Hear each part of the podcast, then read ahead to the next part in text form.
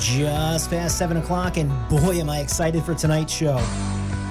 It's time for Ira on Sports. This is the true oldies channel. I'm Mike Balsamo. And Ira, so you broke your streak. No live sporting event this week. Not that you had much to choose from anyway. But um, you know, we've got something to watch tonight as well, though. And there's a reason why we're doing this show uh, pre taped today. So we taped it a little bit earlier in the afternoon. Is a good reason for that, Ira. Would you like to tell us about it? Well, I wanted to watch the Steelers Yeah. uh, Washington football team game at five. And then I finally, I mean, I just figured out that I don't know how I'm going to watch it. Now, you go to a bar to watch it, but I really wanted to tape the show because I, I usually go to the games and can't watch with my parents. So I just enjoy watching the Steelers and Penn State game now that I'm not going to the games to watch it with them. But now, South Florida is not getting. I, how many people are going to turn this game on at five o'clock, thinking they're going to get football at five, and only 60, 40 percent of the sixty percent of the country gets it, forty percent because of these all these crazy rules that Fox is showing it, but they're not. So you can watch Big Bang, Bang Theory and uh, and you can watch uh, Drew Barrymore show, but you can't watch the Steelers, and it gets on DirecTV because it's supposedly on DirecTV. But then the issue is well, could it be on the NFL Red Zone? Is it on the NFL Network? Like I'm confused on terms of what where this game is going to be on. So I'll just go and just try to watch it, you know, see what happens. And also, I have a cable that I have in New York too, so I use that. Mm-hmm. So I just don't- it's crazy that you can't watch this game. The NFL, this is in the best Someone dropped the interest. ball here. Yes, it's the best interest of everyone. And tell just give extra money to DirecTV. This is what I don't like about DirecTV too, because down here in South Florida, you can't. People don't have the option if you're in a community to have DirecTV. Mm-hmm. You have to have cable. You don't see cable dishes all the time. So in the next TV package, it's probably going to be up. That's going to be gone, and you'll be able to get whatever games you know. You'll be able to get the DirecTV. This is the package. It's the only thing you really need to DirecTV for, and they're going out of business anyway. but the point is, this is so frustrating that you can't watch this game like in your own. And with COVID, everything. A lot of people don't want to go out to a bar to watch the game, and now you're just sitting there and watch Drew Barrymore show and The Big Bang Theory instead of watching the Steelers or Redskins with the undefeated Steelers team. It's a good game too. I- I do think it's going to be a very good game, and and Ira, yeah, this is baffling to me. We talked, you know, uh, texting each other during the week. The uh, Wednesday game from last week, where the Ravens are starting all backups, got double the ratings of the NBA Finals. This game should be on TV. It's a great matchup, and a time that nobody ever gets a game. Right. I mean, that was, it, it's just ridiculous. And I think the NFL totally, I did not know of this. Like, I mean, I had no literally. I, until I saw a tweet from someone at like three, about an hour before the show, because I'm thinking, oh, I'll just turn the game on. And now, but I don't know. There's some people that are saying it's in the, it's going to be on, not, so we won't know till five o'clock. What's it going to be on? But I would check Red Zone, I would check NFL Network, I would check Fox, and I don't know, FS1. I don't know. And everybody has illegal things they probably do too. I've got the um, the bot, the remote I just talk into, so I'm just going to stay stay Steelers game. Um, we'll we'll talk plenty of football tonight on Ira on Sports. It's going to be a great show, but let's start with the NCAA. And Ira, it seems like a lot of people are kind of upset or confused about what's going on with Ohio State. So why don't you fill us in? Oh, I listened. I rode a bike on Saturday for until the before the game started, and I think every show was talking about Ohio State how how this is so unfair. So the rule that the Big Ten put in place was you had to play six games instead of in order to get into the their Big Ten championship game, mm-hmm. and because they've had a cancellation and they might have another cancellation if Michigan can't play, then Ohio State would have five games. They wouldn't have the six. So then Indiana, who they beat already a couple games ago, would get in instead of Ohio State. And they're thinking, well, they'll change the rule and they'll put Ohio State in the championship game against Northwestern, which they'll be a 100 point favorite on. I mean, they're 30 point favorites against Michigan. They'll be 30 point to 40 points against Northwestern.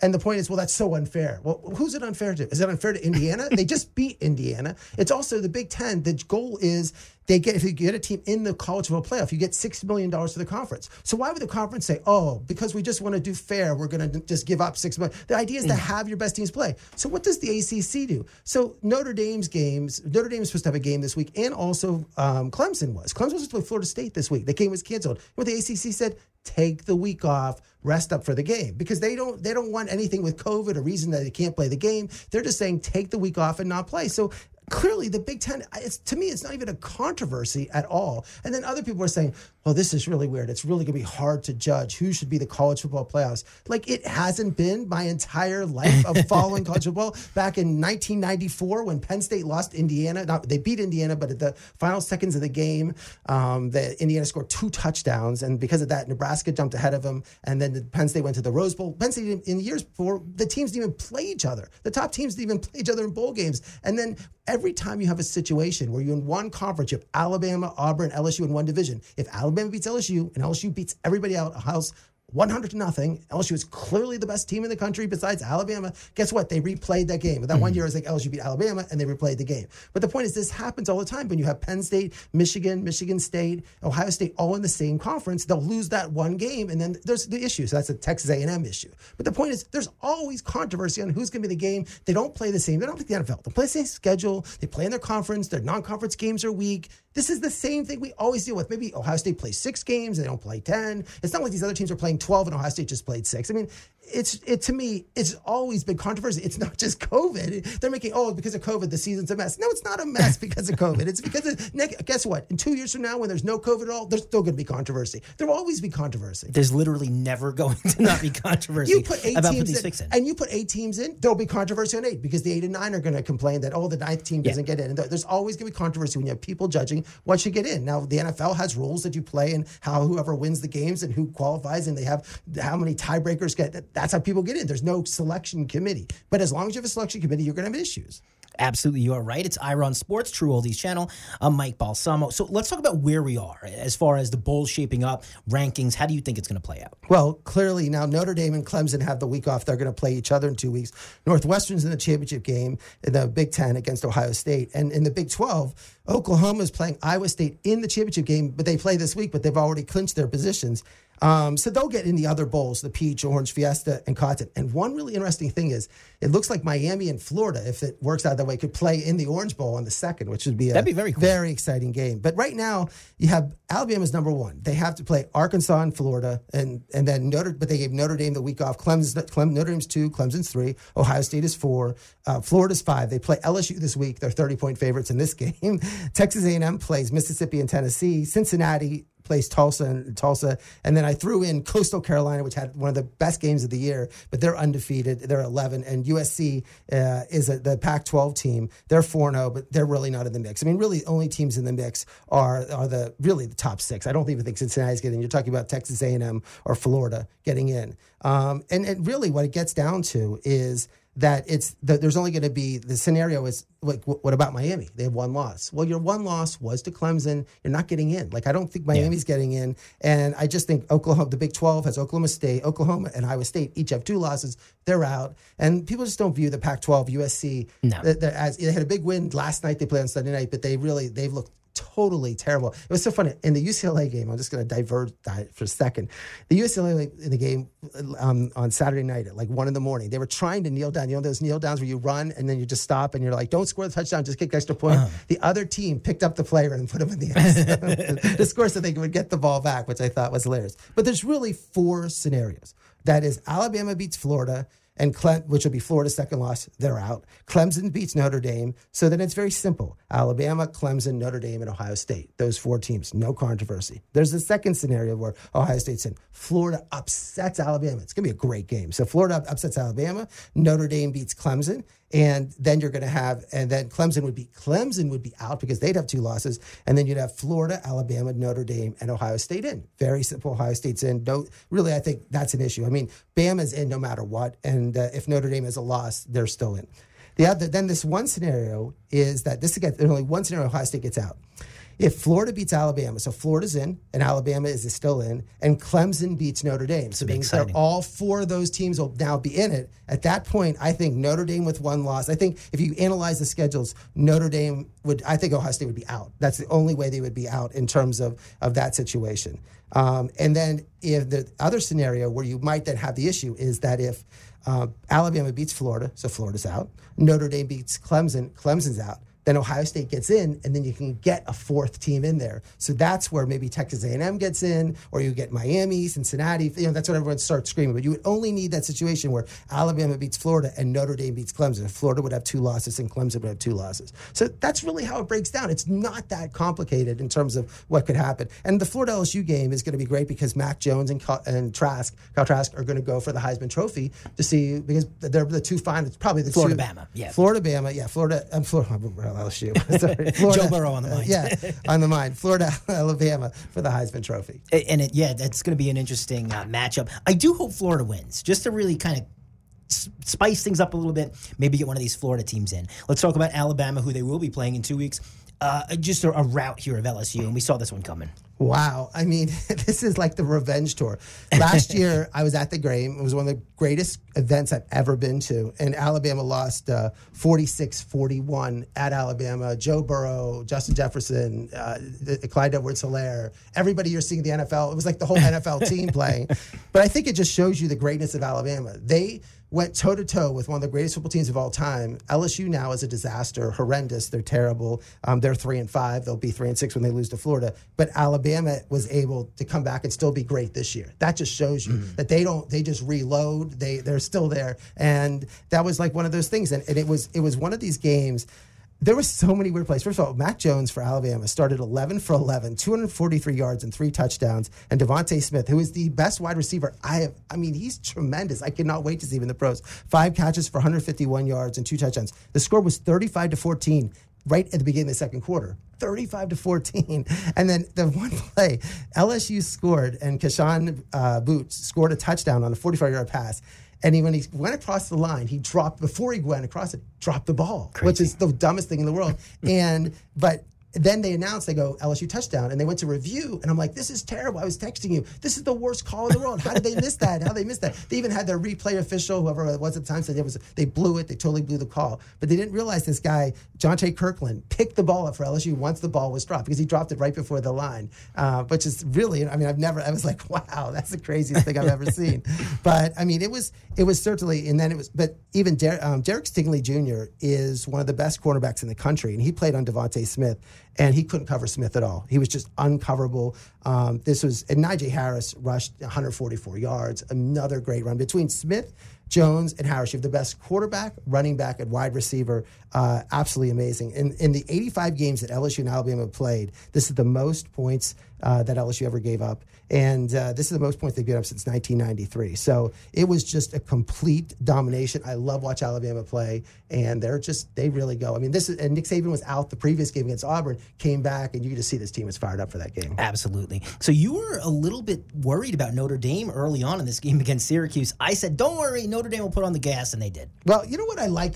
My one friend said in college football, yeah, this week is a bad week. No one's a, everyone's heavy favorites. I go, yeah, but those are the exciting games. Like I remember when all West Virginia had to do was beat Pitt. It was years ago. They're like a 28 point favorite. Mm-hmm. and they, they're playing for the national championship, and they lost. They lost the game. So I like when you see an upset like that when a team is that favorite. So you're, I thought with all these heavy favorites that there could be some upsets, and then everyone yells, "Well, there wasn't." But I'm like, well, you know, it's you, still the thought of it when you when the game kicks off, you never know what could possibly happen. Uh, but four minutes to go in the second quarter, it, um, it was seven three Syracuse. But then in three quick touchdowns uh, by uh, by Notre Dame, they made it 24-7 at the end of the first half. Uh, it was like one of those things where um, it was. Uh, but I did not. LeSean Tucker for Syracuse hit the most yards all year against Irish. He rushed for 114 yards, and Syracuse ran. Remember, Syracuse is one in ten one in 10. They rushed for 229 yards rushing. Not good. And it just it was not a situation. Ian Book had him throw an interception, the quarterback for Notre Dame, at 267 attempts, finally threw an interception. It's just one of those weird types of games.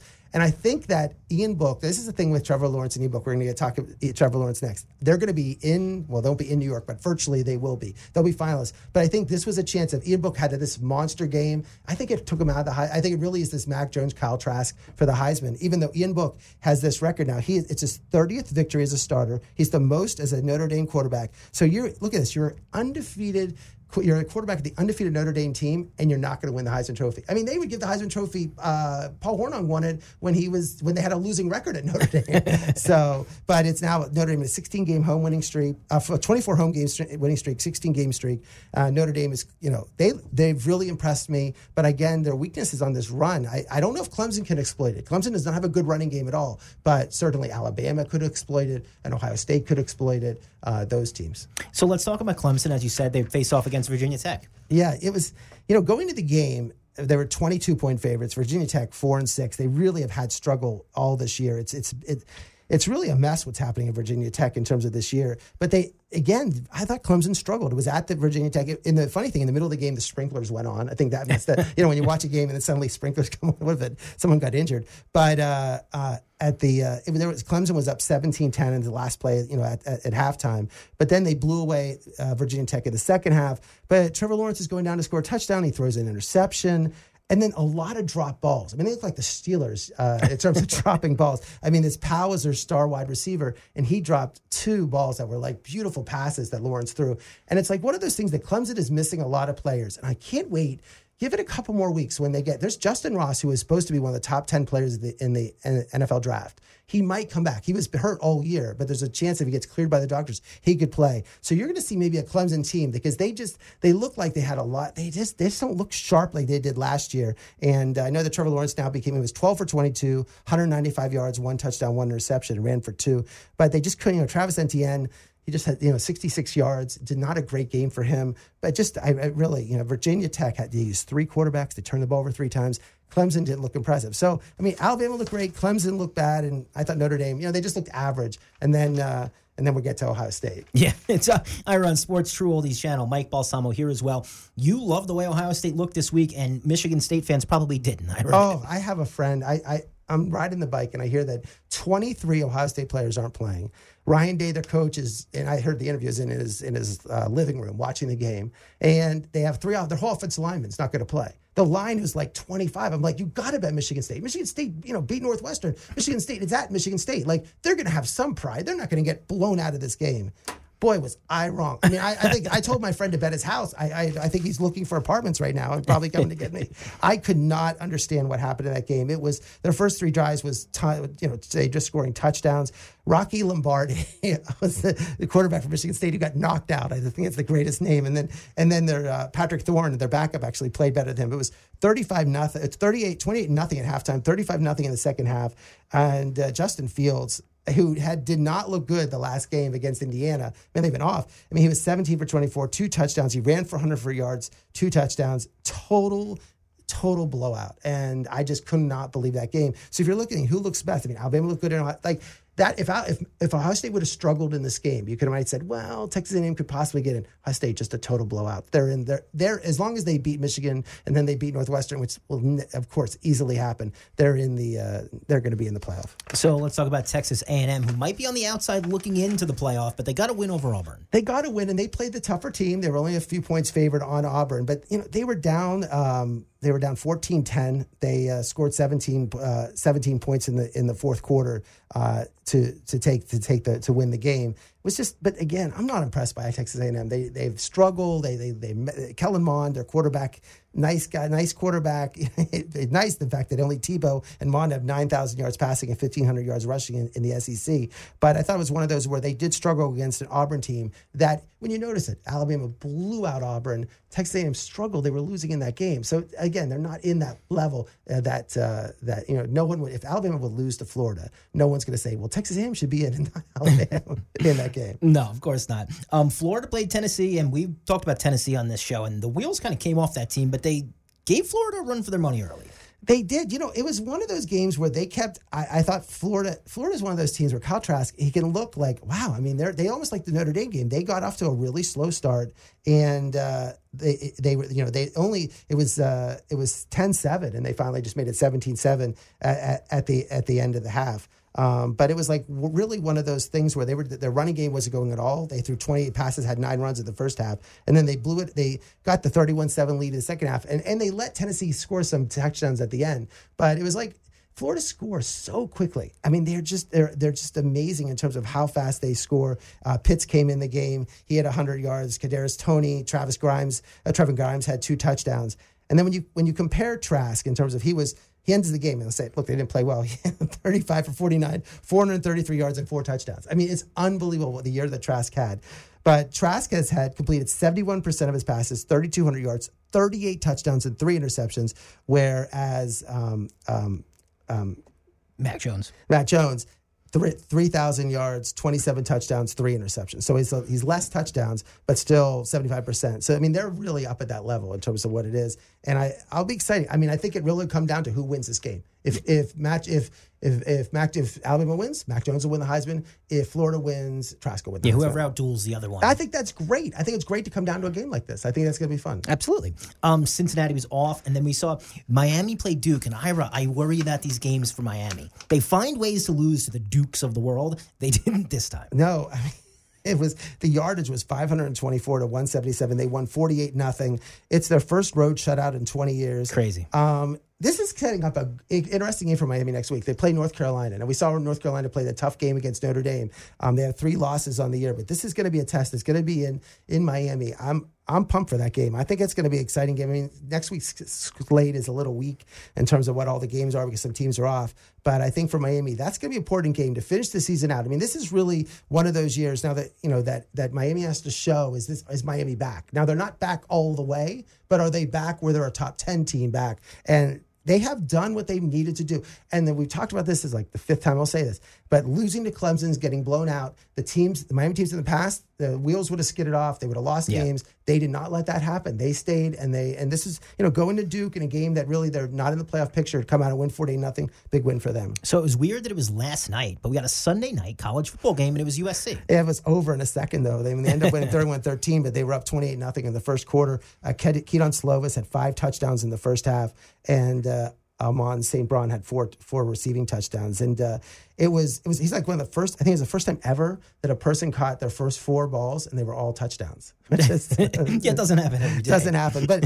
I mean, USC. I mean, they play on Sunday night and was whatever. But it's like one of those things where the Pac-12 because they just they're they're going to play even less games than the Big Ten is going to play. And I that's the question is you know should the Pac-12 and the Big Ten started earlier when the when the COVID wasn't as serious in September and October get some extra games in which they didn't. Mm-hmm. So they're really going to be out of the picture when they come for the playoffs. So let's talk about the game of the weekend. It was BYU versus Coastal Carolina. Nobody saw this coming, but Dustin Johnson's alma mater. Heck of a game. What a game. And what an exciting. First of all, they play on a teal field. It's Coastal Carolina, and they play in Myrtle Beach, and they're called the Chanta Chanticleers, which is a rooster, which is like no the idea. meanest, nastiest rooster. They've only been playing for like a few years. I mean, this is, and it was exciting how this happened. They were supposed to play Liberty. Liberty had COVID issues, and BYU didn't know till Wednesday or Thursday the game was on. They sent their trucks. They had the week off. They sent their trucks to Myrtle Beach from Brigham, Young, you know, from Utah. They're riding Provo, across, Utah. they're from- they're riding across the country, and they're like, if you know, if they would have stopped, they would have turned around, and they're like, okay, the game's on. They had game day there, so you had you know all the people like Herbstreit and everyone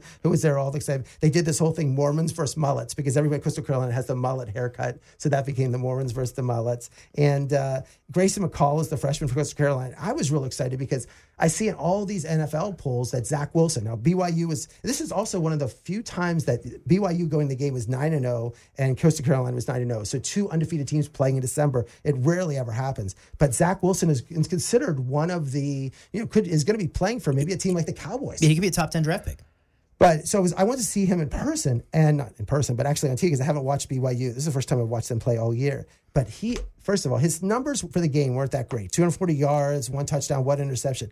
But he's extremely athletic, and his arm strength is off the charts. I mean, he's like Trevor Lawrence, but he's someone who I could see get drafted from these teams. I mean, you might be one of them sit a year, but he is ex- he, he's everything that I, you know, you don't, I, you can't say, oh, he's going to be great because he plays by BYU with his competition, but he was extremely impressive. Uh, and it was a fun game to watch because, I mean, Coastal Carolina, like no one's ever heard of them, but uh, it was just, it was, it was, but BYU, I mean, they came in as having only allowed 90 yards rushing game. Remember, their schedule was, was so weak. Now, they knew they were going to have a great team this year, and they had a big schedule. They're independents. They had a big schedule ready, but Coastal Carolina, but they didn't play. Everyone came out, so they've been playing some bad teams. Coastal Carolina torched them by running 281 yards. And, uh, but in the first quarter, Coastal Carolina was up 6 nothing. Uh, BYU then, by the end, it was like BYU was up 17 13. Uh, then Coastal Carolina came back and uh, tied and, and, and made a lead at 22 17. And the one thing about this game that I thought was interesting is that they were really, I think the refs, there was this one play where Wilson at the end of the first half threw an interception and Coastal Carolina like beat him up on the interception. And I'm like, wow. And there were a lot of these unnecessary roughness penalties and they wouldn't throw it. Um, you know, I don't think BYU complained that say the refs were, you know, we came across the country, we played the schedule on two days' notice. We expect to have fair refs. I just think the refs, I mean, it wasn't like the stands, were 5,000 people in the stands. I just didn't think it was really fair in terms of how that was happened. But it was, uh, it was like one of those things where Coastal Carolina had the ball at the end of the game, trying to hold the lead. They had fourth and two uh, at the 45 with a minute to go. They punt, and BYU had this drive down, and they threw it to Romney. If everyone knows who Mitt Romney is, I, I took it as one of his nephews, or whatever. came down to the 41 pass with with the 41 yard line. Two more completions, and they threw it down there. It was remember the Tennessee, uh, St. Louis Rams Super Bowl when Tennessee Dyson had Yeah. it out the one yard. It was exactly what happened. They threw it at the five, and the BYU had the guy ball right there, right at the end line, and it stopped at the one. And Coastal Carolina won, and, and it was a great win for them. And uh, they're not going to get into the playoff, but it was. You know, I think it was exciting game, and it was it was back and forth both the whole game. Like you said, this was just so cool because of how it came up that they were supposed to play Liberty. They were actually getting ready, Ira, to use Coastal Carolina's away jerseys if their equipment didn't make it on time. Like that was the dedication here. I do have to say too that this is kind of cool. This is the first. I went to Middle Tennessee State, who was in the Sun Belt when I went there, and this will be the first time a Sun Belt school's ever in the top ten. So good for uh, good for Coastal Carolina. Um, we don't have that much time left for college uh, for NCAA, but let's talk about Oklahoma here versus Baylor. Well, it was. I just wanted to go over the two games. Oklahoma, was, Oklahoma had trouble with Baylor. Baylor was two and six. I mean, this is one of the situations where I wanted to mention. I think it's really interesting about Oklahoma and Baylor because now they're going to play in two weeks for the Big Twelve championship. Baylor, oh, Iowa, Iowa State blew out West Virginia, forty-two six. But Matt Campbell's 41 years old. He's the coach at Iowa State. He was four years at Toledo. Now he's been five at Iowa State. Turned the program around. He is on the short list for almost every job. I mean, everyone is talking about Matt Campbell going to a college job or a pro job. So don't, you know, since Matt Rhule's success of Baylor coming forward, people are talking about Campbell and Lincoln Riley, who we're talking about could get the, you know, he was going to get the Cowboys job last time. He's 37 years old. So it'll be interesting to see this game because you have these two coaches, one in Oklahoma, which was the, you know, the main program, and Iowa State that'll be playing for the for the championship. And then I guess the only other game I want to talk about was that Indiana beat Wisconsin, which I was really surprised with because Wisconsin, what they're only two and two. Wisconsin, Indiana six and one. They lost Michael Penix Jr., their star quarterback, who had played a great year for Indiana, but uh, but uh, Jack Tuttle came in, their backup, and it was a it was a very it was a good win. I mean, Indiana this year, uh, and you talk about a guy like Tom Allen who was 50 years old. He was 14 years. He was a high school coach in Indiana. Then he was like the defensive coordinator at Indiana. When Kevin Wilson was left because of uh, issues with the program, so he left and was elevated, almost like Dabo Swinney as an interim coach. And then he turned it into. And Tom Allen now is what viewed as one of the top coaches in the country. So it's inter- the job that Tom Allen has done in Indiana has been amazing. Ira on Sports, True Oldies Channel. I'm Mike Balsamo. Let's go over to the NFL. And Ira, we had to go to last Wednesday. And the last time there was a Wednesday NFL game was 1994. I don't even know what would have happened in 94 that caused a, uh, a Wednesday game. Before that, it was in the 60s. But we got to see Baltimore and your Pittsburgh Steelers play on a Wednesday. It, a lot of people were trashing the Steelers after this game. Like, oh, they should have beat them by 50 points. This is still an NFL football team. I don't care if they're starting quarterbacks out, and it's a division rival. Steelers got to win. That's all that counts, and they're they're still undefeated. Yeah, but still, right. I mean, that's the Steelers are the most unappreciated 11-0 team I think ever. I mean, everyone's like, "Oh yeah, but they went. I mean, Baltimore is tough, and they still have players." And I know J.K. Dobbins was at the game, Mark Ingram was, at the game, Lamar Jackson was at the game, but uh, I, Mike Tomlin called the team out. He said, "Look, it was." A Oh, J- yeah, he was not happy. He was funny. He goes, "It's a JV game," and then the commentator was, "Yeah, well, you know, usually when you're in high school, the JVs play like on Wednesday or Thursday, so that's really when they should have been playing." But the Steelers got to get their running game. I know James Conner was out, but they really have had trouble all year running the ball. They ended up passing the ball 50, Ben threw 51 times. They only ran it 20 times. But the defense, again, big play. Joe Haden had a pick six on RG3, uh, who was substituting for Lamar Jackson. But it was uh, it was like the drop balls. I have never seen the Steelers drop so many balls in a game. Ebron, uh, DeAndre Johnson, I mean, Juju, everyone was dropping balls. It was like, I was cold, I understand, but it wasn't like windy, rainy, whatever. They, they have, I've just, I, they're not a team that really, you know, drops balls like that all the time.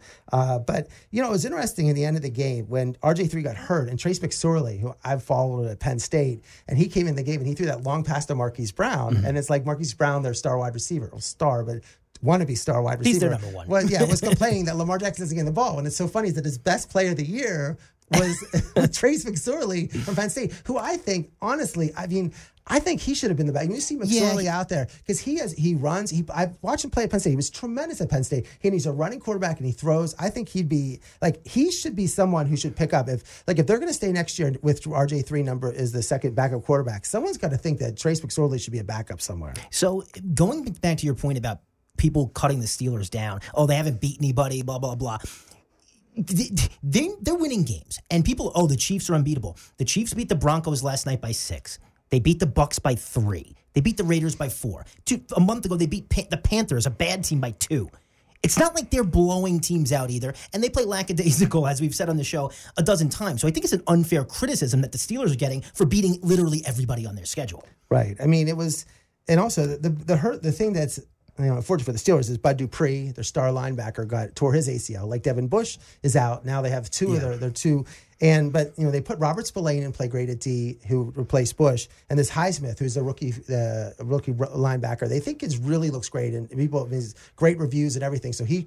I don't think he's going to step in for Dupree and be as good as Dupree, but hopefully, you know, we don't want a situation where TJ Watt's going to get quadruple teamed all the time. So I'm excited to see if Highsmith and the Steelers defense can stay. You know, they still have Minkah Fitzpatrick and Joe Haden, and they have all these other players that are playing. Well, Tuitt came back, so I think they're you know the Steeler defense is still going to be very, very, very good. And uh, it was like a win's a win, and they played on Wednesday, and they went through all this. And the question is what they're going to do today against the, against Washington because they're going to have less you know less rest and everything. So we talked about Kansas City. Let's bring it up. And you know, Kansas City did get a win. wasn't the prettiest win. Um, a lot of bu- busted red zone opportunities for them, but really weird fantasy implications in this game. Ira, for one, Clyde Edwards-Hilaire gets activated before the game, comes out suited up in equipment, doesn't touch the field once. And Tyreek Hill had two touchdowns that should have been that were called back, one for a review and one for a really cheap looking penalty. I, it was one of the weirdest games. First of all, I didn't know. I like people also have you had I had Dobbins who could play tomorrow, so I had. And I'm waiting. Do I want to start Clyde Edwards Hilaire? He had a stomach. His, his stomach was upset. It was not COVID related. It was just he was out for two practices. So when they announced that he's active, the NFL players, you only have 45 guys on the field. You, you you play them. Like if you activate someone, unless they're a quarterback, you play them. And so the idea was that if he was going to be activated, he wasn't going to just play special teams. He was going to play. But to sit him on the bench the whole game Made no It sense. was just, it made no sense. And they said he was active, and that's where I mean, it's one of the few times. I mean, I do this in fantasy all the time. Rarely do you hear that someone's active. You, hear that someone gets active, and they re, like DeVante Parker early in this year was nursing an injury, came in the game, and got injured again. But but not even at least he showed up in the game. Hilaire didn't even play, so that messed everyone up. And that touchdown to Hill. That was crazy. So they throw a 50 yard touchdown to Bat Hill. And the fact that Hill doesn't know he caught it, the fact that Andy Reid doesn't wait and he punts the ball, he doesn't challenge it, but it, it doesn't even, he could forget about challenging it, just call a timeout Yeah. and let someone review it. But I just, I mean, it just shows the, the lackadaisical nature of the Chiefs. They don't care. Like literally, I, I've never seen a team. It's like they're going out there, they're just going through the motions. We saw this last week. We talked about him in the Bucks game. And then this gets back to the Steelers. People say the Steelers, I keep hearing, Steelers have no chance against the Bucks. Steelers have no chance. I'm like, no, if the Bu- i- i- against the Chiefs, if the Chiefs don't want to win by you're gonna you can lose the game like it's if they're not gonna blow if they were blowing everyone out 50 to nothing i'd say no steelers have no chance against the chiefs but if the chiefs want to play this sloppy just messed up game. And of course at the end of the game they end up they win. They do everything to win the game. But it was so bad. I mean 22-16 uh, they were they were losing at one point in the game. It was just ter- it was just terrible. And even though at 19-16 they only had to kick the field goal they couldn't even score that touchdown. They had that you know they threw it to hill. Well, you know it was 19-16 score the touchdown make it go 26-16 it was just you know in the first half kansas city went three field goals two punts you know that's not what that's not Kansas City. You don't get for the game. They how many field goals did they have? Four four field goals. They they, they got to convert on touchdowns. They didn't run the ball well enough. I, I look. I, if you want to criticize the Steelers, how the Steelers play, right? Kansas City played terrible too. There was an interesting stat they showed. I don't know if you caught this. Um, only two teams this uh, so far in this season have gone six straight red zone attempts without getting a touchdown, and it's the Giants, the Jets, and then last night it was K- Kansas City. So that's a pretty, pretty telling stat. And right then there. you saw what, what's frustrating for the Steeler fan because we had to get a running game because you see where the Chiefs have some trouble against run. Melvin Gordon ran for 131 yards, and they couldn't. They had trouble tackling him, and that's where that's what happened with Tennessee last year with Henry. So you're thinking, so you almost think that Tennessee, as much as Tennessee got had a terrible game against Cleveland, but I think Tennessee still provides the challenge to Kansas City because they can they could run the ball. These teams that can run, like if Minnesota play Kansas City, that would be a good present matchup. problem. So I think that's one of the. But like the Steelers can't get the running game going to cause Kansas City some problems. Yeah, that's that'll be their issue if they played today. Um, Cincinnati and Miami. Um, Miami got a, a much needed win here. Very chippy game. A lot of ejections. A lot of uh, fisticuffs and whatnot. Tua looked okay. Not good at the beginning, but enough to get the win. You know, his final stat line was 26 for 39, one touchdown, zero interceptions, zero sacks. Oh, great game for Tua. I thought he was terrible in the first half. Like, I think he was so close to getting pulled. Like, if there was the pull meter was like a 10, he was like at 9.5. Like, there were passes where he was bouncing it to wide receivers. And, oh, DeVante Parker, could they run? Can they practice this? How many? I mean, I have DeVante Parker in my fantasy, so you're watching it, but they run these out where he just goes in the end zone, and his passes are terrible. I mean, they just he has.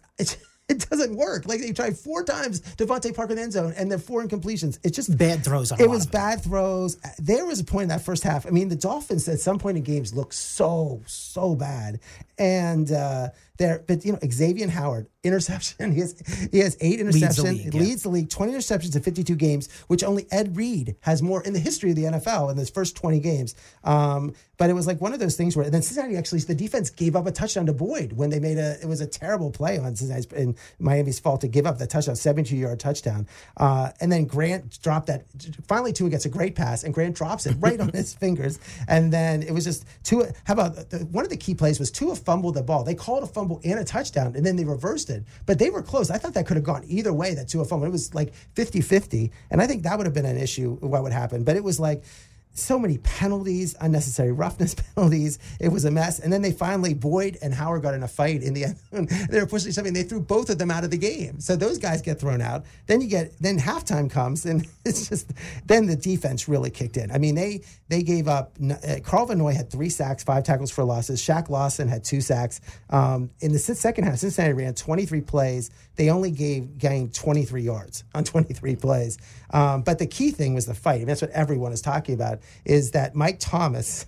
This, so they punt. Cincinnati punts the ball twice. The first time they put Jakeem Grant goes to return the punt. Mike Thomas got there probably right when the ball came in. He hit him. Uh, it was probably got unnecessary roughness penalty. Could have gone either way. The next time they punted the ball, he hit them. I swear, I thought he killed Grant. He crashed into him. The ball was, was nowhere. violent. It was nowhere near. So then everyone's pushing and shoving. Punches are being thrown. Everything's being whatever. Parker gets thrown out of the game. And Flores comes over. You thought that Flores. I mean, I think some people were there. That was hard to determine who was throwing punches, who's not. And they only threw Parker and uh, Matt Hollis out of the game. But it could have. I mean, Brian Flores could have got ejected Yeah. for running, being in the middle of the whole thing. But it shows. I mean, it shows the fight, I guess. But they got to really clean up a lot of the unnecessary roughness. But but I think Cincinnati, like, who are you? Like Vontaze Burfict, Vontaze Burfict is not on your team. Like this is not like this is the old Cincinnati team. Like what are you doing with all this fighting and the? It was just that was really bad. So, Ira, I don't think there's a team in the league that's more Jekyll and Hyde than the Tennessee Titans.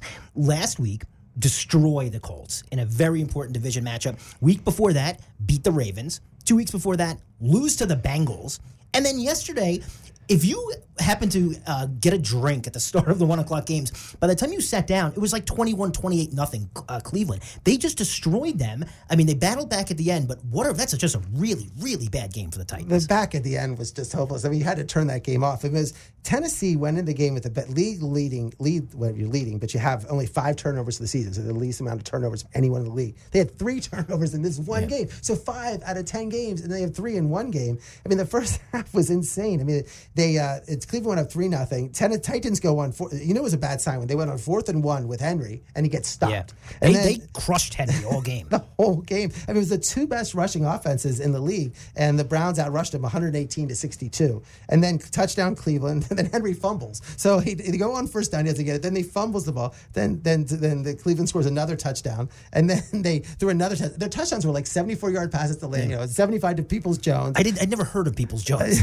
then Titan from Michigan, but then Titans three and out, then another Cleveland touchdown, then Titans went three and out, another. So it was like Cleveland had the ball six times the first half. They had five touchdowns and a field goal. The Titans had the same possession. They had it two fumbles, two three and outs, and they went one time they went on fourth down and didn't get it. They were out first down to twenty two to six, complete disaster. And uh, Mayfield, you know, four three hundred yards, four touchdowns. Uh, Chubb had uh, Chubb and Hunt ran the ball not as you know well enough to to to. It was the weird at the end of the game. It was a crazy end of the game. I'm going to say this about the whole thing. I mean, everyone's ready to write out. Tennessee still has a eight and four against Indy. They're still eight and four. They still have the, the lead in the division in mm-hmm. terms of how the tie breaking works. I'm going to write this game off for Tennessee. I still like this team. I like them too. I like Corey Davis. I like AJ Brown as wide receivers. Henry's a great running back. Tano's a good quarterback. I think their defense does have issues, as you can see. Don't go up 30 points and a half. But I'm not ready to just. I'm not prisoner in a moment on Tennessee. This is a bad game. They are Jekyll and Hyde, but uh, I think they'll get their act together. and it's like you said. I think they match up great against teams like Kansas City, teams like Pittsburgh. You know, so I mean, so they'll have opportunities in the AFC uh, AFC playoff race if they do make it. The team that they're fighting to make it with is in their division. It's Indianapolis, and this game really could have gone Houston's way, and Indy made a huge play at the end to take this one from Deshaun Watson. Right. I mean, Deshaun Watson, I mean, people are saying MVP Deshaun Watson. And I, I know he's a great quarterback. I'm not saying bench him. He's not Carson Wentz, but he's still 4 and 8. And he's lost these eight losses, a couple of them are on him. And he he had his chance to win this game. So they it was 24 uh, 20 and uh, in the first half. So in the first half, Indianapolis was up 24 20. Houston in the second half scored zero points, and Indy scored two whole second half. you know, so and then and two of them were because Watson had the ball and he got sacked for safety. And he I mean, it was a terrible play on his part. So that made it 26-20. And then they're driving there, second and goal, and he fumbled the ball, just fumbled the snap. So he had, you know, first of all, he gives the safety. They still have a chance. They're driving down. They're down 20-26. Uh, they're ready to score a touchdown, and he doesn't score there. So again, I just think it's a situation where he's four and eight, but I can point to some um, some other losses where I think Deshaun Watson just hasn't had that type of year. And I know they lost the firing the coach and all these other things. But it was a win in Annapolis. Look, Rivers, he 285 yards, two touchdowns, and they're finally getting everything going. Like I look at these teams, like is your quarterback playing well? Are you getting some running back? Jonathan Taylor, 13 carries, 91 yards, three catches, 44. The guy from Wisconsin, who's finally coming on yeah. for that team. Uh, T.Y. Hilton, eight catches, 110 yards, and Pittman had five catches, 46. The rookie from USC. So you're starting to see Indianapolis develop into something. I like, you know, besides Rivers being 100,000 years old, the rest of the team is young and, and getting there. So if I had told you, Ira, that a quarterback had 69 total passing yards, and that team won by 45 points, and he had 32 fantasy points, you would think I was absolutely insane. Yet that's what happened yesterday with Cam Newton and the Patriots. I'm just saying, don't sleep on the Patriots. I mean, they're six and six, and they're two games out of the playoffs, and there's four games left. But if Bill Belichick can figure this out, and you can just seeing the mastery of this, and in now in back to back weeks, I mean, he really understands how to beat these, uh, you know, the quarterbacks in terms of, uh, uh, you know, to stop uh, Herbert. I mean, Herbert was looking his first great. bad game ever. Yeah, and it was just did not play well. And uh, I just think it's one of those things where now he goes, you know, he has to go against Tua and Goff and see, you know, see what happens. But uh, it was the worst loss in Chargers history. Uh, just one of those type of things where where New England rushed. They returned a punt for a touchdown. It was the first time in since 1990, like in 20 years, they returned a punt for a touchdown, and they blocked a field goal at the end of the first half. We ended up 35 nothing at, at, at, the end. It's sort of like the, the Browns game at the end of the first half. They almost ran a second punt back too that went down to about the 20. So Ira, think about this though. Right now, you know, we saw the the um, strength of schedule numbers come out yesterday, and as of now, the Jaguars have a weaker strength of schedule than the Jets. So if the Jaguars and the Jets get to the same record, the Jaguars would get the number one pick as of today. Last game of the season for the Jets is against the Bills. I mean, is, is against the, the Patriots. What do you think are the odds if the Patriots are not in the, the, playoff contention that Bill Belichick rolls over and lets the Jets not, beat him in Week not, 17? You never, don't think so? No, he'll never let them. I, no, if it is to keep Trevor Lawrence away, Ira, I, am not putting anything past Bill Belichick. See, but this is what I like about the Patriots' chances. So they've already beat the Cards. Kyler Murray. They, you know, Kyler Murray was looking fantastic, unstoppable. They showed how to stop. Uh, Belichick figured out we're going to stop Kyler Murray. Then they shut Justin Herbert, who looked like he's. So they're going against these young quarterbacks. Now he still has. They have the Rams. Dolphins, Bills, and Jets left. Now the Jets, whatever, as we talked about, and but the Dolphins with Tua. Now you see what he's done already to these these great young quarterbacks. He crushes young quarterbacks, right? And I think he's going. You saw what he did with to Goff in the Super Bowl. I mean, I'm really like. I mean, I think they I, they're they're six and six. They really have to go nine and seven the rest of the way, or three and one the rest of the way to to have any legitimate chance. And we like them go four and zero. But I still think they're in the mix in terms of you can see every time you I try to say what the playoff picture is, it's like no, these teams lose, and like Tennessee had their loss like they did. So I do think there's a chance, and, and I and I think that boy, Belichick, if he gets in the playoffs, who knows what's going to happen. So we talked about the Jets. Let's talk about this game now. One of the most bizarre games you're ever going to see, and uh, the Jets find ways to lose. They did it in extraordinary fashion yesterday, 31 to 28 on a last second bomb to Henry Ruggs. Everybody's probably seen the play right now. Gregg Williams decided to rush everyone, left a one on one with Ruggs. Ruggs burnt a rookie cornerback. A lot of my Jets fans' friends think that this was on purpose that this was an, a call from above his head telling Gregg Williams to lose this game on purpose. And then they gets fired today. I think that's the most asinine thing I've ever heard in my life, Ira. What do you think? Well, I, what I think is funny is that everybody said it. It's not just that it's a crazy thing. It's like groupthink. It's like everyone said, "Oh, the Jets lost it on purpose." Gregg Williams, and also the Gregg Williams is stupid. Well, Gregg Williams, this is how he plays. Their defense. He did it with Cleveland. Like they showed the plays on uh, first thing, but I remember other plays. Like I follow Gregg Williams. I mean, they I think they did a bad reason. I, Gregg Williams likes to rush because, and this is what they talk about all the time. So it's hail mary play. We've seen the people win on hail mary plays. The idea is why should an Aaron Rodgers run around in the pocket for ten minutes as he's running around, let everybody go down, and then sit in the end zone, rush the guy, so then the people don't have a chance to get down in the end zone. I don't think it's so stupid to rush everyone. Now, I do think it's stupid to let Ruggs go and make bad plays. But I mean, the idea that you fire the coach because uh, because of that one play is crazy when you know that's his modus operandi. And the point is that you want to rush the quarterback and not let a guy get down the end zone to sit there because there's the chance. We've seen how many of these plays where these guys, Hopkins, you just saw yep. for Arizona, where he jumped up and caught the ball. So I, again, you don't want to have the chance for the quarterback to run around, have the wide receivers jump down, rush the quarterback, make him make a quick play, and whatever. It didn't work. It didn't work. They it didn't work. but the idea to fire the coach and to say that was fixed is ludicrous. If that was the the, the thing, if, if the GM or the owner phoned down and said, "Let up a touchdown here," you're going to fire the guy. He did what you wanted him to do, and you'd think he would come out today and say, "They told me to do that," just to save his own record, so he doesn't look completely incompetent. I think that's crazy. What you know? What else I think's crazy, Ira? There's a lot of rumors today that Bill Cowher is linked to being the next Jets head coach. I don't know if I buy into this, but I think it's exciting. Well, I think it's exciting. It's weird. People think, well, he hasn't coached in 14 years. It's a long time. So, he, but when he was a coach at the Steelers, 150 and 90, and when the last two years or three years, two of the last three years, 15 and one, lost the Patriots in the AFC Championship in 2004, 2005, won the Super Bowl, and uh, in all his years, he was eight times he was the first place in the division. He coached a young. It's interesting about Bill Cowher. People forget is that he coached Ben Roethlisberger. So what's weird when he retired? People like why he was really struggling with the whole Tom Donahoe. There was all, all, these players that you don't people don't even remember with the Steelers, but he wanted to have more of a say in the decision making, and so he was issue fighting with that. And he but he had a young Ben. How many people have a Hall of Fame quarterback that you just you give it up. Yeah. Like you don't leave, and you're young himself. It was he's bizarre his, when he left. He's in fifty. He's in his early fifties, and he walks away, or actually late forties, and he walks away from the game and just gives it up, and then he goes in. But he liked to live in New York. He enjoyed living in New York, and so that's why he's been broadcasting all this time. Mm. But he's, he's told, been linked to the Giants he's a dozen li- times. He's been linked to the Giants, and he's been like, and he said, and the issue was that he didn't want to go. There was a talk with him going when Mike Tannenbaum was the coach of Jets, and he hated Mike Tannenbaum. He's like, I don't want to go there. But he made what what Boomer Esiason reported this. And Boomer said, he says, I like Joe Douglas, who's the GM. Now, that's going to be like if you like the GM, like if no one's going to give their entire team to Bill Cowher now. Maybe 14 years ago they would have, but yeah. not now. What happened been, with Gruden? oh no, they do have Mayock, but still. Right, but I think it was that situation. Now, the one comparison would also be Dick Vermeil. Dick Vermeil was coach of Phillies from 76 to 82 out for 15 years, came back with the Rams and they won the Super Bowl yeah. and came back to do that.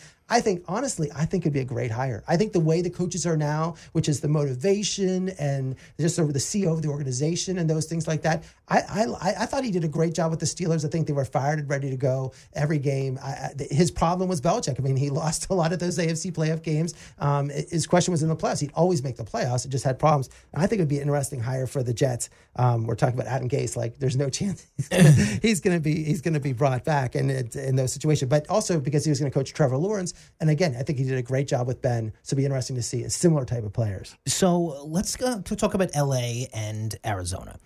LA's sneaky good, Ira. And we'll talk a little bit about the, the uh, Seahawks in a little bit. But LA's looking like uh, they are, might be the team that comes out of this division. Whereas I thought that, you know, at the beginning of the season, that they'd be fourth. And here they are, eight, and four, with a nice win over the division rival uh, Cardinals. I mean, the Rams, I, I, can't get over when you see something. When I saw them playing against Miami and Goff just fumbles the ball yeah. left and right, they lose to the 49ers and Goff is fumbling. And then they come back in this game. I just I cannot get on the Rams bandwagon. Like, I just can't get on it. I just can't get on yeah, Goff. After, after, Seattle loses yesterday, it's like, who's going to come out of this division? I mean, Sean, I think they have the best defense in the division. Sean McVay, the coach, calls Goff off finally because he's been coddling yeah. him forever, for years. And he finally said he can't turn the ball. He's fumbling, he leads the league in fumbles. It's ludicrous. And he, he, had a great game 351 yards, a touchdown, one sack, and zero fumbles. I mean, they out yarded them 462 to 232, almost doubled the amount of yards. And Arizona, which was, you talk about prisoner of moments. I mean, three games ago, they're like, Kyler Murray's the MVP. They're amazing. They're great. Now they've lost two. They were six and three, riding high. Now they've lost the Seahawks, Pats, and Rams, and they're probably maybe not going to make the playoffs. I mean, everything that just shows what's happened in, the, in, in everything. And the Rams, the stat about Sean McVay at halftime when he's 33 and 0, when he has Crazy. a lead, that is a crazy, that, is a, that stat's crazy Yeah. to be up 33 and 0 and have that. You're liking that the Rams are running the ball because they lost Gurley. Remember, Cam they had Akers looked good. Cam Akers looked good, and Henderson had that long run at the end of the Mm-hmm. game. Uh, Darrell, uh, uh, you know, the, uh, the long run at the end of the game. So I think it's great. And when you have a defense like Jalen Ramsey, when you put him on Hopkins, so Hopkins is, of course, one of the elite wide receivers in the league. He caught the ball eight times, but as long as catches for 10 yards. Ramsey, even when he like gives up a reception, he doesn't let you get, he doesn't get burned deep usually. I mean, every now and then he does. But then they, ta- but then they tackle him and don't let him get any yards after a catch. So he's great. So their defense is, you know, their defense done with Aaron Donald and everything.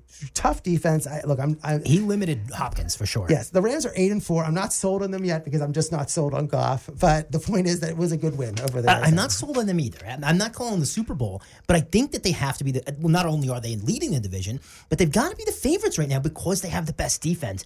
And let's talk about the other game. I mean, this was Seattle, 11 point favorites at home against the Giants. You have to win this game. And now they the division slips away from them. And as a Giants fan, Ari, this is the first time I've been excited about this team in, in five, six years. Well, the Giants have lost Saquon Barkley, and they really have Alfred Morris and Wayne Gallman running the ball, Yeah. which most people don't know who they are, and they still ran the ball. We know Seattle was a We didn't have Daniel Jones yesterday. We we know that they started Colt McCoy.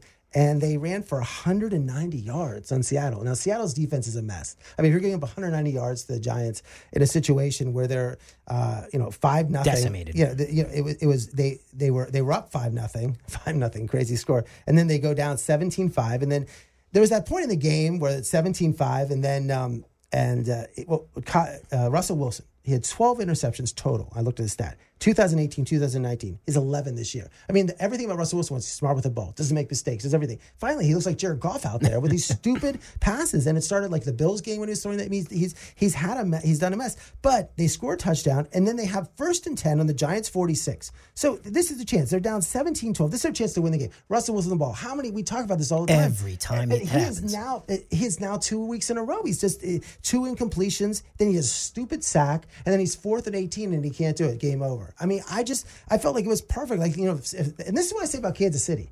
You think it works. You think, oh, I'll come and win whenever I want to, Patrick Mahomes. But it's the, the margins between failure and success sometimes are so narrow. If you want to play like this and think you're going to come back all the time, might not happen. So the Giants did an excellent job of getting to the quarterback without blitzing. And and that was the difference. Russell Wilson was scrambling the entire game, and we were able to drop guys back into coverage to, to limit his options. And this was the first time, because of how well they played, when he got that ball on that final drive, I wasn't completely, I wasn't like, well, game's over. I was thinking, Giants have a shot here. And they came up with a big sack and a big win because of it. It, it was a huge game. And we got to give credit to Joe Judge. I mean, that hire was so He's lampooned. looking so like good. he's a special teams coach. What does he know? In his first press conference, He's got guys running laps. yeah, they're running, and he's he's he's trying to be Belichick and that. But I loved it. We talked about this on our show. I like what he said. He goes, "Look, as a special teams coach, and, and Cowher was a special teams coach too. That people forget. Bill Belichick. Uh, Belichick was, but they, but the point he says, I I have to work with every player on the team, like every single player. So I'm not just an offensive person, and I'm just with my the defense. I mean, I'm literally knowing all the players. And when you're talking about this league, working with people, that's what they did. No, absolutely. Huge hire on Joe Judge and a big win. So, Carson Wentz, this guy, Ira, he seems to be getting worse by the quarter, not by the week, not by the month. Every time I see this guy get the ball, he looks worse. Jalen Hurts gets his first action, and he doesn't look good, but he does get his first career touchdown. Green Bay just kind of had the Eagles' number all day, though. Well, Green Bay's nine and three now, and that sets them up right behind uh, behind New Orleans Yeah. for the for the sec, for the second seed. And it was a it was a good win for them. Eagles, who are trying that mix of the NFC East, battling with the Giants. So with the Giants winning and the Eagles losing, now that you know if the Washington loses today, this gives them this advantage. I mean, the Giants might get this division. Yeah. They're playing well. I mean, they won five of the last seven games, but it was Wentz.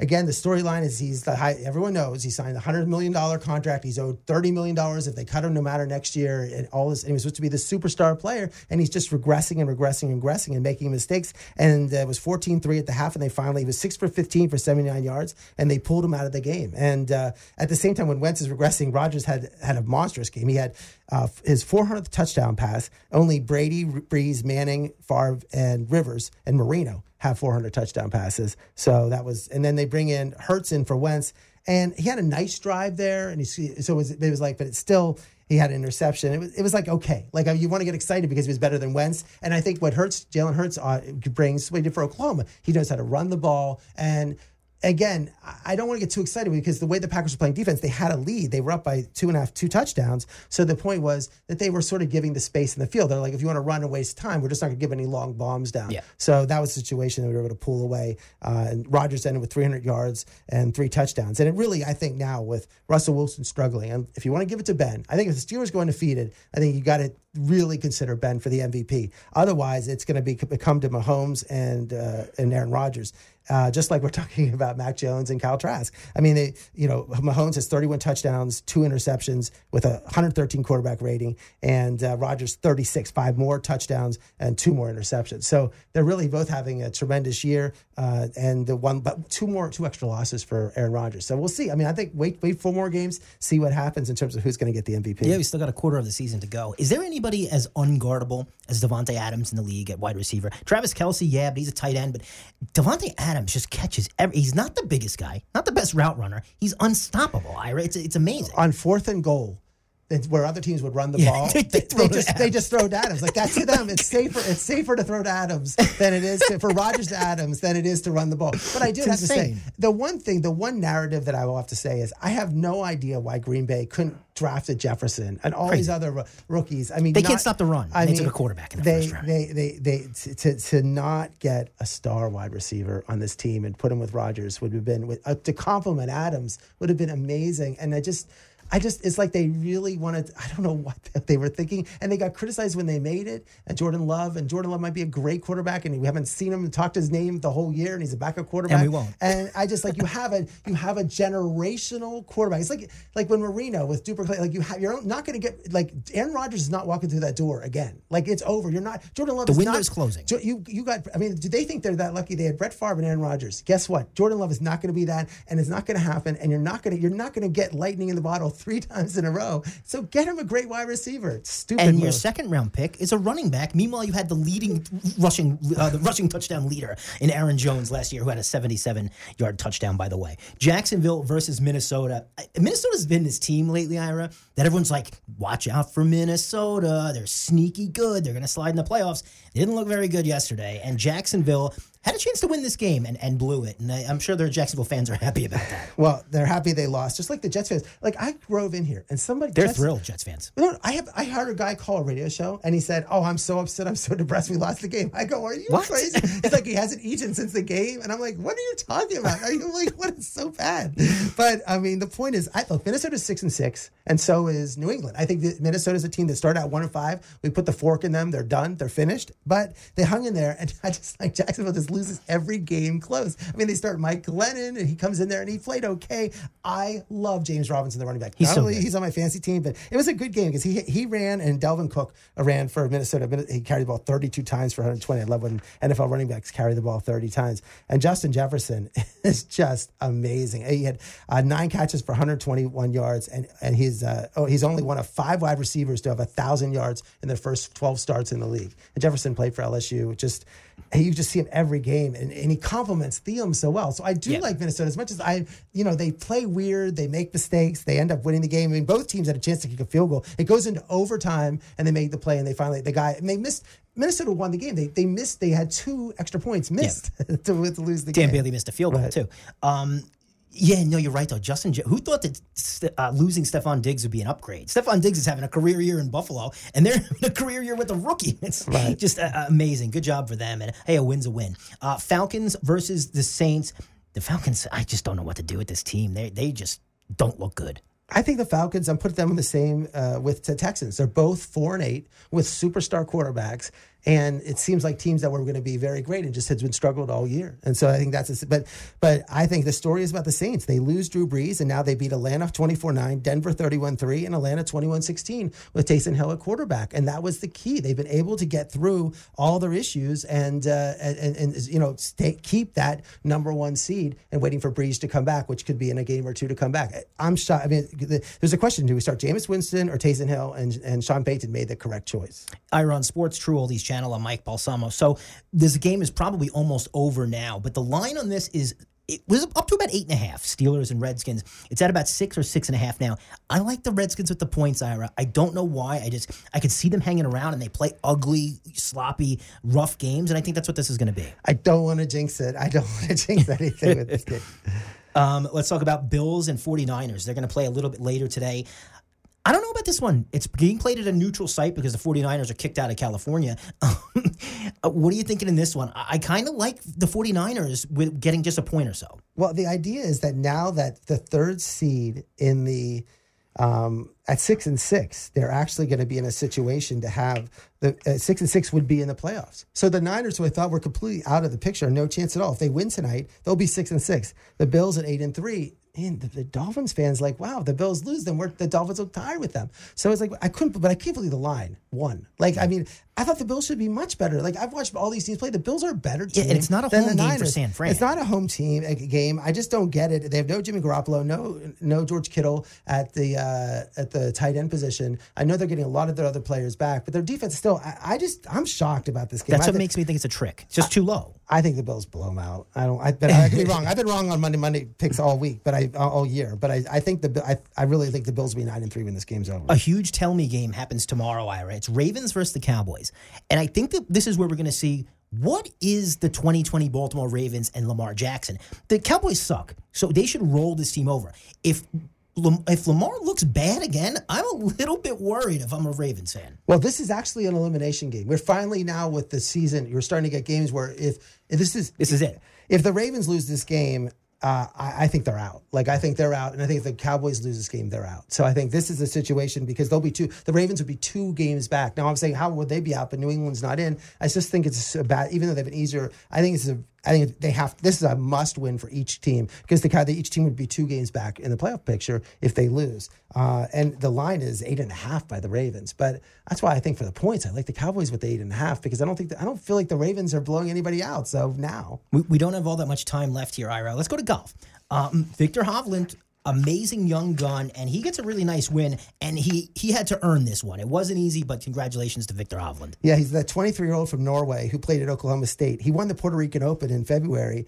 Um, you might have remembered at the Masters uh, last year, he was like in the in the mix in the leaderboard, 32nd. Then he finished 12th at the U.S. Open. This year, 13th at the U.S. Open. Uh, he's ranked 15th in the world. People talk about him. I mean, Viktor Hovland is someone people talk about. So it's nice to see him, you know, sink. You know, he saved par on the 17th, 16th hole with a 40 yard uh, save, and then he delivered a 12 foot birdie putt on the final hole to win, just like he did in Puerto Rico. Um, and he beat this guy, Aaron Wise, who was a former NCAA champion at, at Oregon, who's actually a really good player, a young player. So it was like of those tournaments that that it, it was actually somebody who was in Mexico City, but Justin Thomas, he shot a 62 on a Saturday and it was six strokes back in 12th place. But uh, Daniel Berger played in this. Uh, Keith Mitchell, won the Honda uh, two years ago, played in it. And Brooks and Koepka and Gary Woodland missed the cut in it. So let's go to the NBA.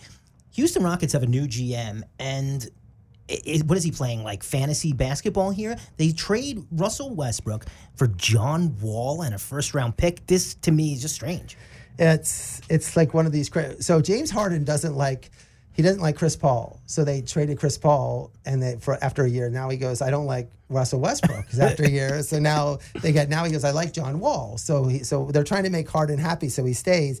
Wall hasn't played. If people forget, like, who's John Wall again? We haven't played in two years. He tore his Achilles like twice. So the fact that I don't know if he's ever going to, no, he's younger than Westbrook by a couple years, but each Westbrook and Wall both had three years and 120 million. That's 40 million a year on the contract. They're both considered the two most untradeable contracts. So just Trade trade for for themselves. but I do like, I think uh, this trade, I think, is much better. I'm a Westbrook fan, and I like Westbrook a lot. I think he's a much better player than Wall. And I And think he's never been in the East. Let's see what he does in the East. with Bradley Beal, and I think Yeah. Bradley Beal with Washington, I love this. Like I really, I think Brad, unlike unlike Harden, Bradley Beal doesn't have to control the ball the whole Mm-hmm. game. Bradley Beal is a great shooter. So is Harden, but Bradley Beal is, is doesn't have to. He's you know he just He's not ball it. dominant. Ball dominant to whatever. I I like this team, and I, they also have this uh, Bertans on their team, who's another great three point shooter. So you put Beal, Bertans on the team with Westbrook, and then the pressure on Westbrook isn't to shoot. Like oh Westbrook can't shoot threes. Well he doesn't have to. Just drive. I like this. It's a great trade for for Wizards. Wi- Washington. I I think this was a brilliant. They're a playoff team now. They'll, they'll slide into seven, eight seed. and also because Wall and, and Beal didn't get along, and I think I think Westbrook's now. I've been traded from Oakley's,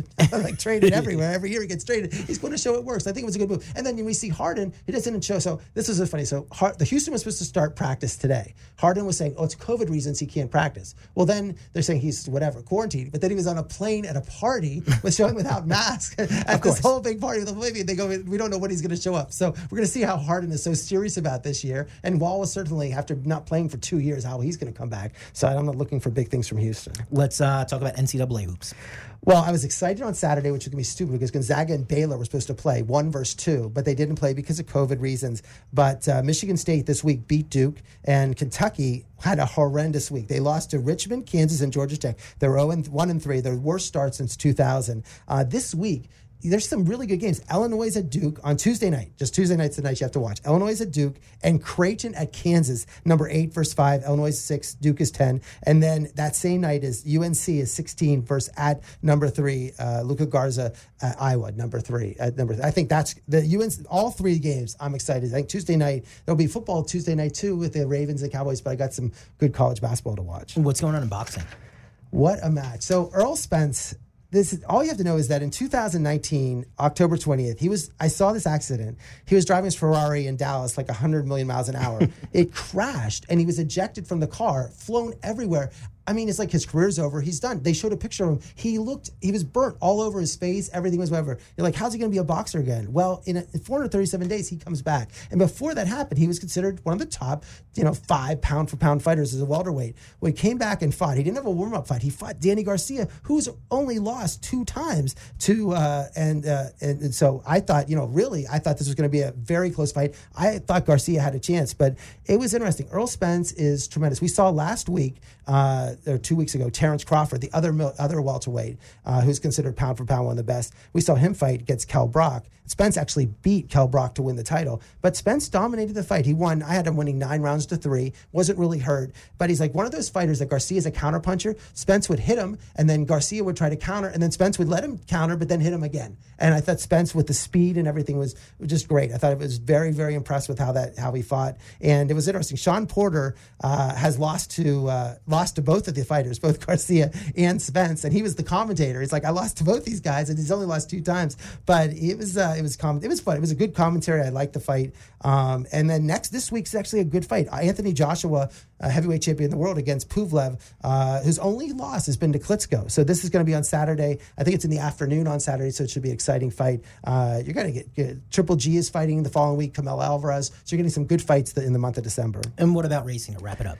One final race is uh, the F1. I think it's the next to last thing. I thought it was interesting in the fight in the race because Lewis Hamilton had COVID, so he wasn't allowed. So they brought this 22 year old George Russell, who is supposedly this wonderkin driver at 22, and he was leading the race. And what you should know about this is they go to pit and there's another Mercedes. So these teams are worth tens of millions of dollars. They have all this comp, everything, and they have one team is a red team, the other team is a blue team. And all you have to know is it's just like you went to the driver, they put like the front rear tires on the front, you know, mistake, like, and at the Firestone they could make a mistake. Well, they made that mistake. they put the red tires on his car and the blue tires on the other, totally messed it up, and they can't ride because the cars are made with the certain tires, and so they cost them chance to win the race. And uh, Sergio Perez from Mexico ended up winning. But I just think it's so funny that in a sport you have all these multimillionaires, they make a mistake like that. Any shot you could see a live sport, sporting event this week, Ira? Oh, I'm going Sunday. Nice. I'm going to go see Kansas City, Miami. I think that's going to be exciting. I think this weekend for the, uh, for the NFL is going to be. Uh, I, I'm like I'm pumped. I think there's some really good games. Kansas City and Miami at one o'clock. Um, Arizona plays the Giants. Uh, Minnesota at Tampa. Big Yeah. game for each one of these teams. Uh, Tennessee at Jacksonville. Uh, a must. I mean, you're starting to get must win types games. Jets at Seattle. I mean, could you imagine if the wheels have totally fallen off Seattle? Uh, Green is playing at Detroit. Green Bay, you know, they're going to roll along. And uh, then Sunday night. So I'm going to go see the Kansas City Miami game. Come back and see Pittsburgh at Buffalo. Not a bad uh, little schedule there. We are out of time. The way on behalf of Ira, I'm Mike. Let's talk next Monday night. It's Ira on Sports.